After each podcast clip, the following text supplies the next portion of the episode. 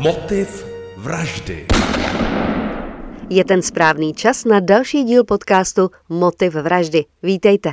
Dnes to bude o dvojicích, které spojovala nejen láska, ale i záliba v sadismu, násilí a vraždění. A že těch dvojic z minulosti známe.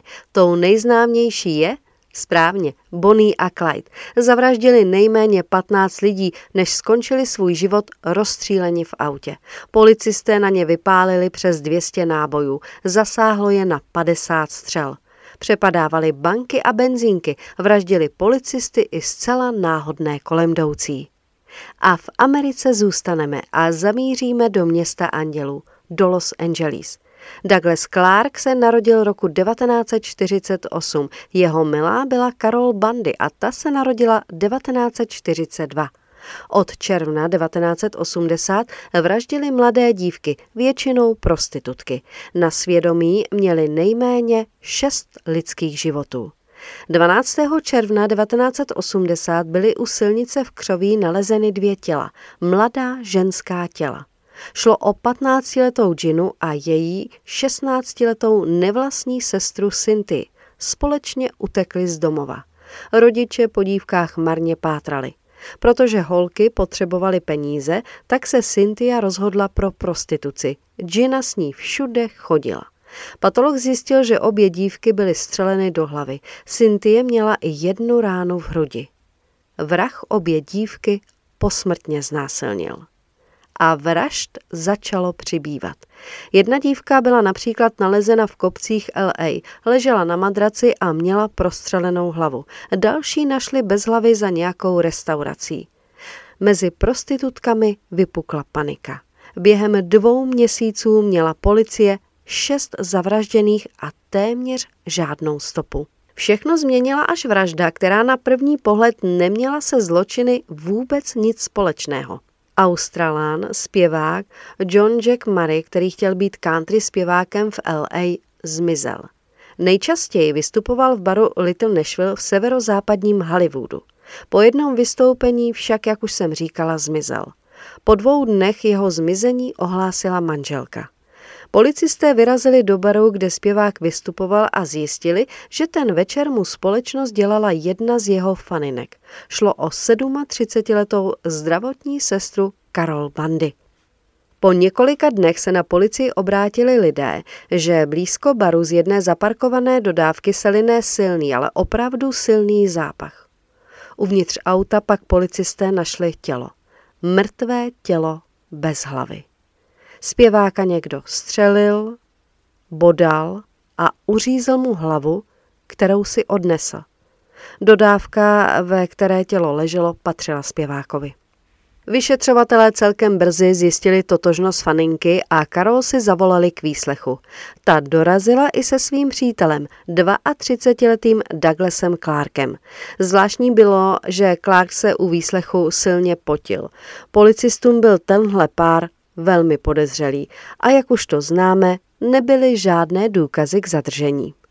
Dva dny po výslechu začne Karol kolegyním v práci vyprávět o vraždě a uříznuté hlavě. Kolegyně okamžitě kontaktují policii. Karol ale z nemocnice, kde pracovala jako zdravotní sestra, utekla. Policisté šli do jejího bytu. Ani to nečekali. Ale Karol otevřela a v ruce držela kalhotky.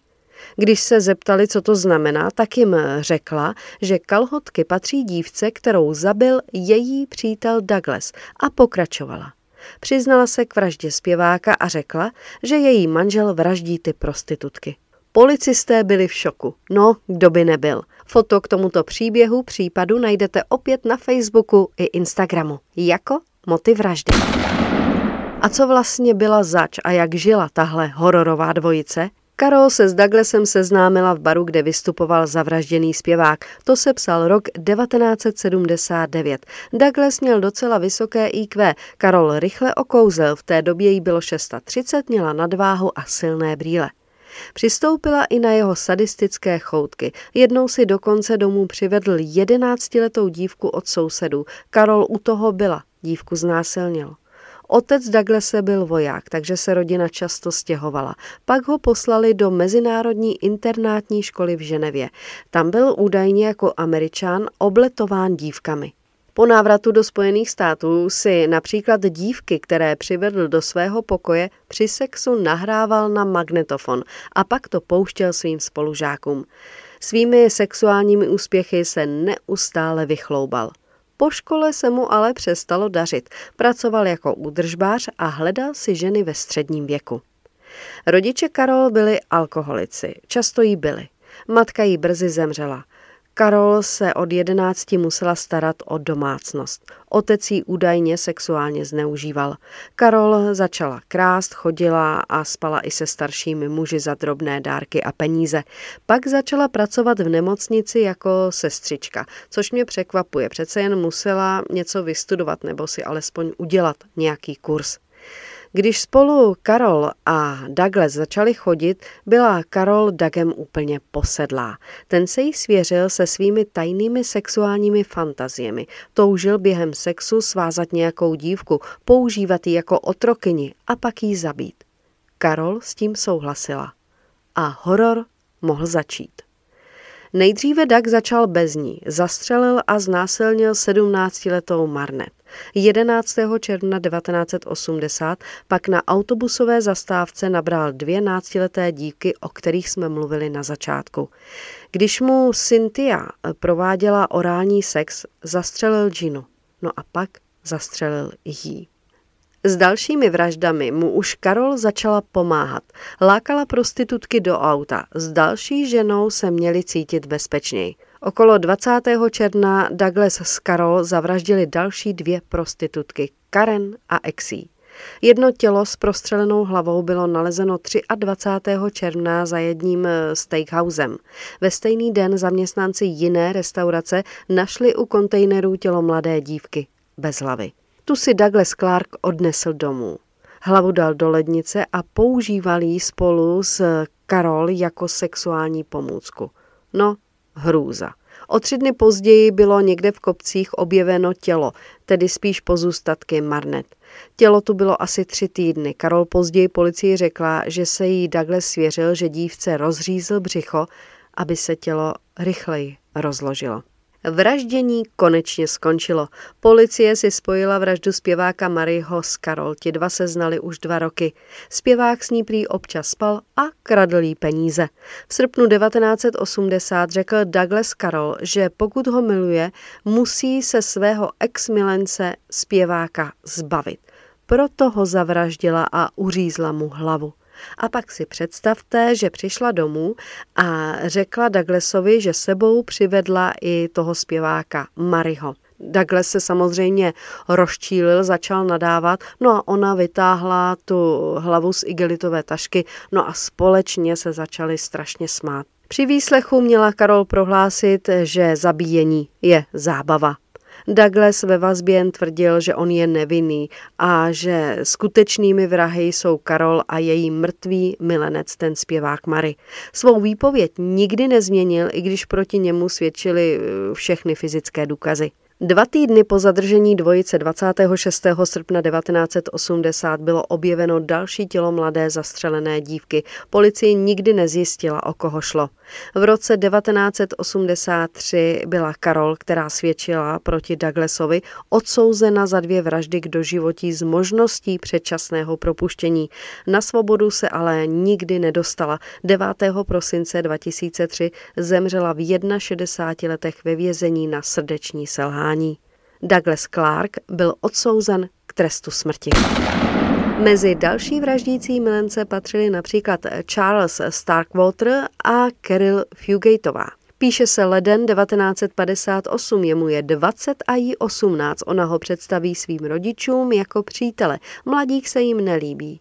Tak on celou rodinu vyvraždí, včetně její dvouleté sestry.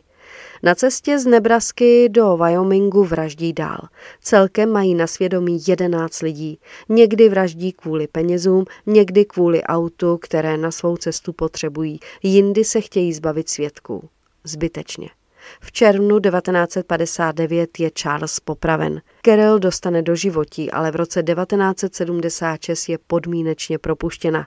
Těch filmů, těch pořadů, písniček, co bylo natočeno, za všechny budu jmenovat film z roku 1993 Vražda v srdci.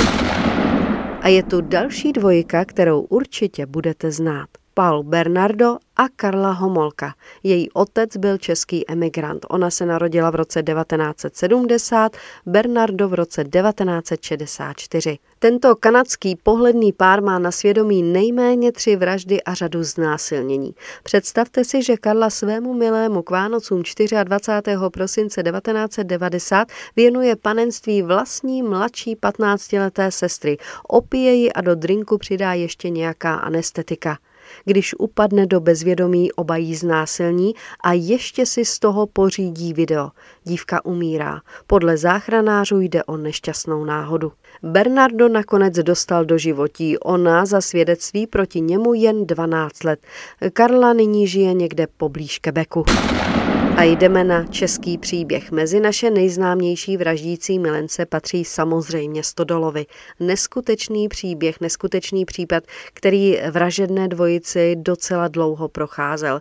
Vybírali si seniory. Závěr po ohledání většinou byl bez cizího zavinění. Jaroslav Stodola a Dana Bábiková se spolu seznámili, možná spolu i krátce chodili 31. prosince 1988, tedy na Silvestra. Daně bylo 18 let, už byla rozvedená a měla dítě. O to se starala její matka. Jaroslavovi bylo 22.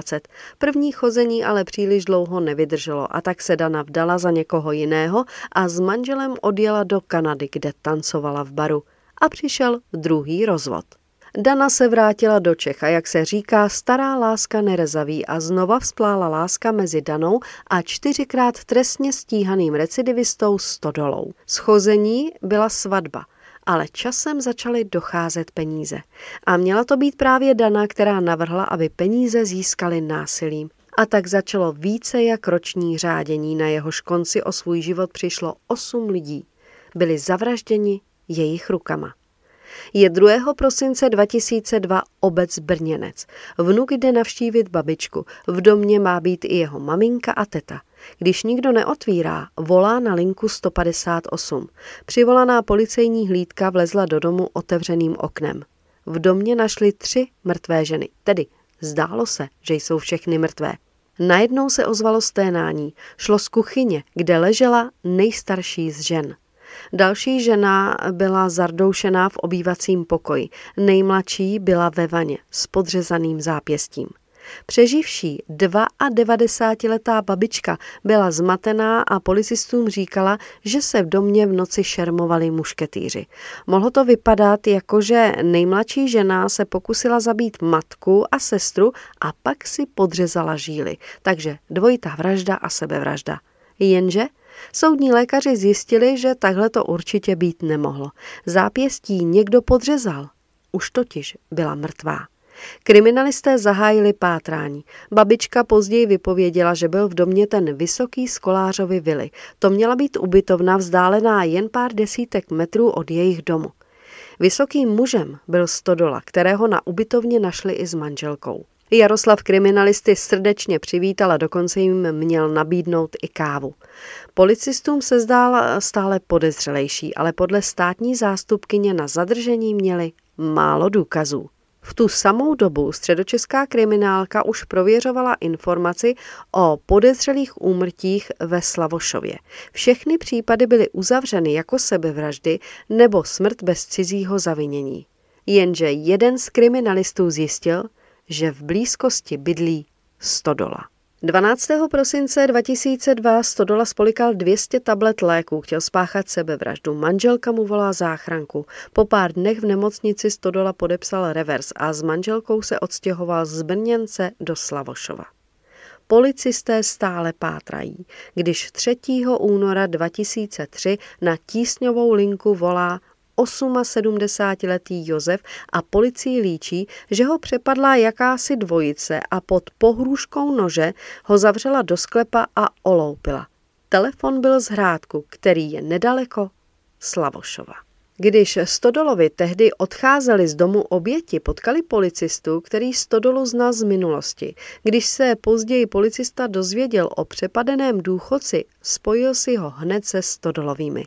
Kriminalisté měli konečně důvod je zadržet. Stodola se k přepadení okamžitě přiznal. Následovaly další výslechy k vraždám v Brněnci. I k ním se nakonec doznal. Kriminalistům řekl, že všechny vraždy spáchal sám. Jenže u rekonstrukce mnoho věcí nesedělo. Například o ženě ve vaně tvrdil, že ji utopil. O podřezaném zápěstí vůbec nevěděl. Dana Stodolová s kriminalisty moc nespolupracovala. Řekla jí, že jí manžel o těch vraždách vyprávěl, proto všechno ví, že ona nic. Policie jí nevěřila. Později se i ona přiznala, že vraždila. Vražedné řádění manželské dvojice skončilo v Brněnci 2002 po dvojnásobné vraždě. Zavraždila dvě sestry ve věku 52 a 62 let. Jejich 92-letá matka útok přežila.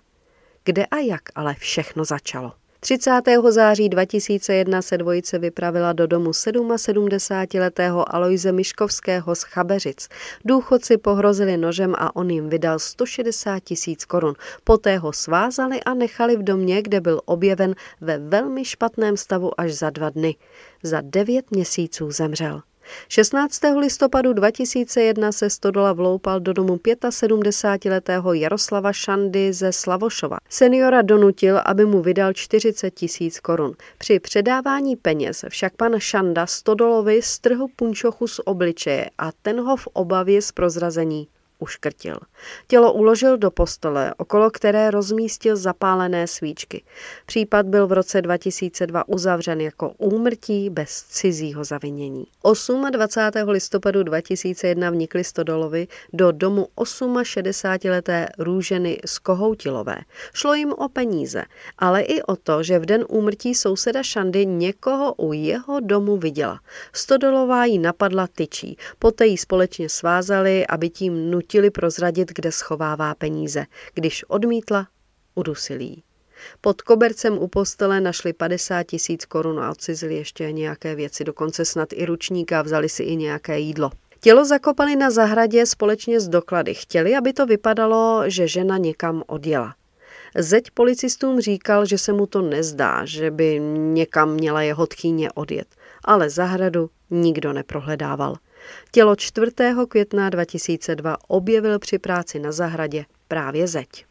30. dubna 2002 požádali manželé Stodolovi před domem v obci Měchonice Antonína Krále, kterému bylo 66 o vodu. Když otevřel dveře, zatlačili ho do domu. Tam ho i s jeho manželkou Marí, té bylo 62, svázali. Každého odvedli do jiné místnosti a nutili prozradit, kde schovávají peníze.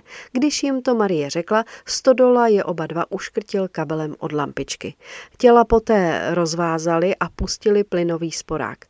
Jako předběžná příčina úmrtí bylo uvedeno udušení plynem ze sporáku a případ byl odložen. Další vraždu spáchala Stodolová sama. V září 2002 v Kardašově řečici nutila 78-letou Marii Čondlovou, aby jí řekla, kde schovává peníze. Když nechtěla nic prozradit, zacpala jí ústa roubíkem, dvakrát jí udeřila válečkem do hlavy a čtyřikrát bodla nožem do hrudníku. Tento případ policie vyšetřovala jako vraždu. Podařilo se jí získat i popis podezřelé. Pátrání po její totožnosti však skončilo neúspěchem.